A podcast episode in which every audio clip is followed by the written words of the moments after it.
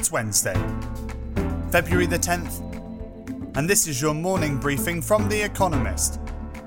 Coming up, Trump's impeachment trial begins and the World Health Organization's investigation concludes.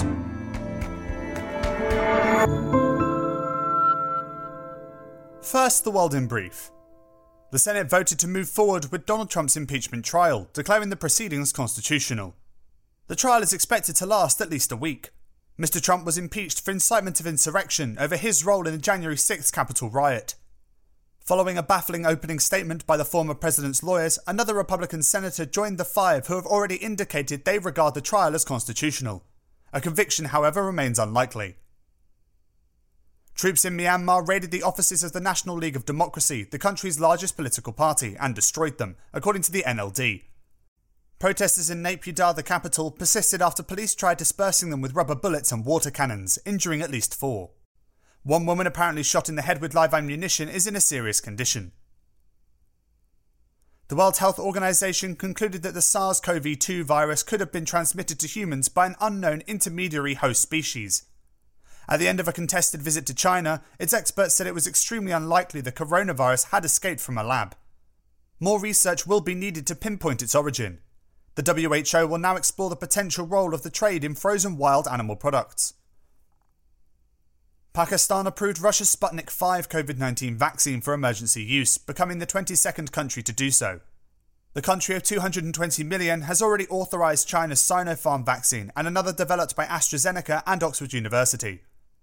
Clinical trials showed Sputnik V, which is administered in two shots three weeks apart, to have an efficacy of 91.6% against symptomatic COVID 19.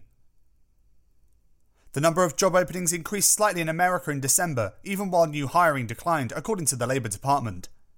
The picture for the country's employment market remains mixed. The latest report, published on Friday, said the economy gained just 49,000 jobs in January after shedding 227,000 in December. Honda and Nissan said they will sell 100,000 and 150,000 fewer vehicles respectively this year than first planned.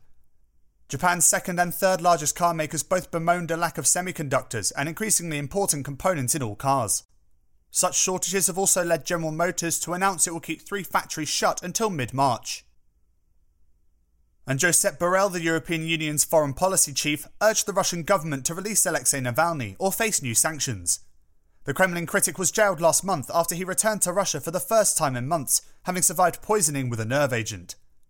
Mr. Borrell called Russia's President Vladimir Putin a merciless authoritarian.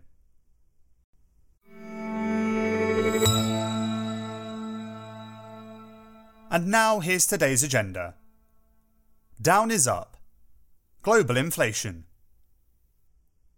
Several inflation indices have moved higher than expected in recent weeks. In the euro area, for example, the underlying rate recently reached its highest point in five years. That will make today's consumer price data in America particularly interesting. Inflation expectations there have risen strongly, and economists are locked in a debate about whether President Joe Biden's planned $1.9 trillion stimulus might overheat the economy later this year, something that Jerome Powell, chairman of the Federal Reserve, may comment on in his speech today. Oil prices have recently surpassed $60 a barrel for the first time since before the pandemic, and bottlenecks are pushing up the cost of shipping goods around the globe. Other prices compared with those from a year earlier are likely to rise over the coming months as they recover from a general collapse during the spring of 2020. But it is too soon to judge whether higher inflation will last.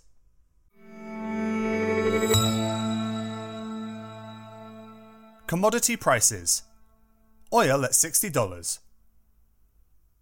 This week, the price of Brent crude crept above $60 a barrel for the first time in more than a year. COVID induced national lockdowns had squashed demand. The price of American futures contracts plunged below zero in April. Now prices are climbing once more, partly because of rising demand in China, which investors are hoping will be matched elsewhere. In America, for instance, Joe Biden's proposed recovery package may stimulate demand. Tighter supply is also playing a part. Saudi Arabia, the de facto leader of the Organization of the Petroleum Exporting Countries, announced further production cuts in January. Other commodity prices are up too, including those of materials used to make batteries for electric vehicles, such as nickel and copper. Low oil supply and enthusiasm for green alternatives look likely to prop up the prices of both for some time.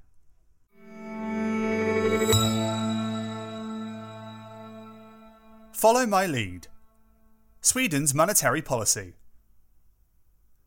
Sweden's central bank will probably keep interest rates at zero today because the country's economy has been performing better than it had predicted. Statistics Sweden recently reported that GDP grew 0.5% in the last quarter of 2020 and shrank by only 3% in the year. The Riksbank had previously forecast contractions of 1.2% and 5.3%. In February 2015, the world's oldest central bank cut its repurchase rate at which commercial banks can both borrow or deposit money below zero in order to fight deflation. It returned to zero in December 2019, while others that had also gone negative, such as the European Central Bank, left them there. The idea behind the seemingly paradoxical policy of sub zero rates is to encourage banks to lend more, thus stimulating the economy, instead of hoarding cash at the central bank. The question of whether it works is still up for debate.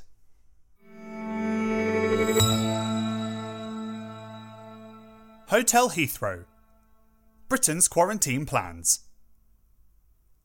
Anti coronavirus measures for travellers coming to Britain are about to change.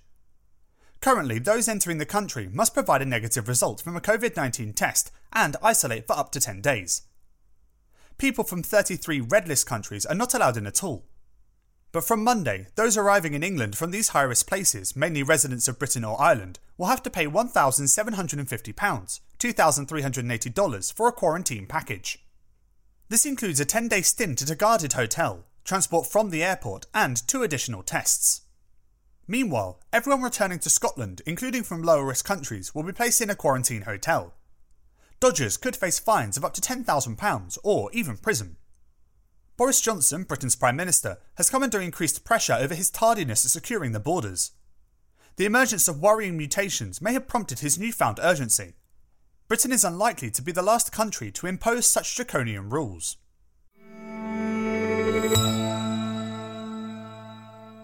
Signs of life? Germany's lockdown. With the COVID 19 caseload falling steadily, Germany's national and state leaders may offer a small glimpse of relief from the country's lockdown when they meet today. Most restrictive measures, which extend to bars, restaurants, cultural centres, exercise venues, and most shops, are likely to remain until at least the end of the month. Angela Merkel, the Chancellor, is deeply concerned about the spread of highly contagious viral strains. The so called British variant now accounts for 6% of new infections in Germany, and rising. Some state leaders now acknowledge that last autumn they should have listened to the Chancellor's entreaties to lock down harder. But the politicians may agree on elements of a plan to start reopening schools and daycare centres, at least for younger children, and in regions with especially low infection numbers.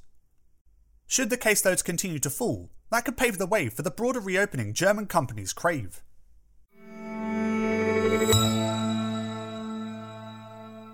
Finally, here's the quote of the day from Montesquieu, who died on this day in 1755. There is no greater tyranny than that which is perpetrated under the shield of the law and in the name of justice. That's it from The Economist morning briefing, available every weekday and on Saturdays. You can hear interviews and analysis from our journalists, including our current affairs podcast, The Intelligence, by searching for The Economist on your podcast app or asking your smart speaker to play the latest Economist radio podcast. And as a subscriber, you have access to each week's full edition in audio. Just download the Economist app on your mobile device to start listening.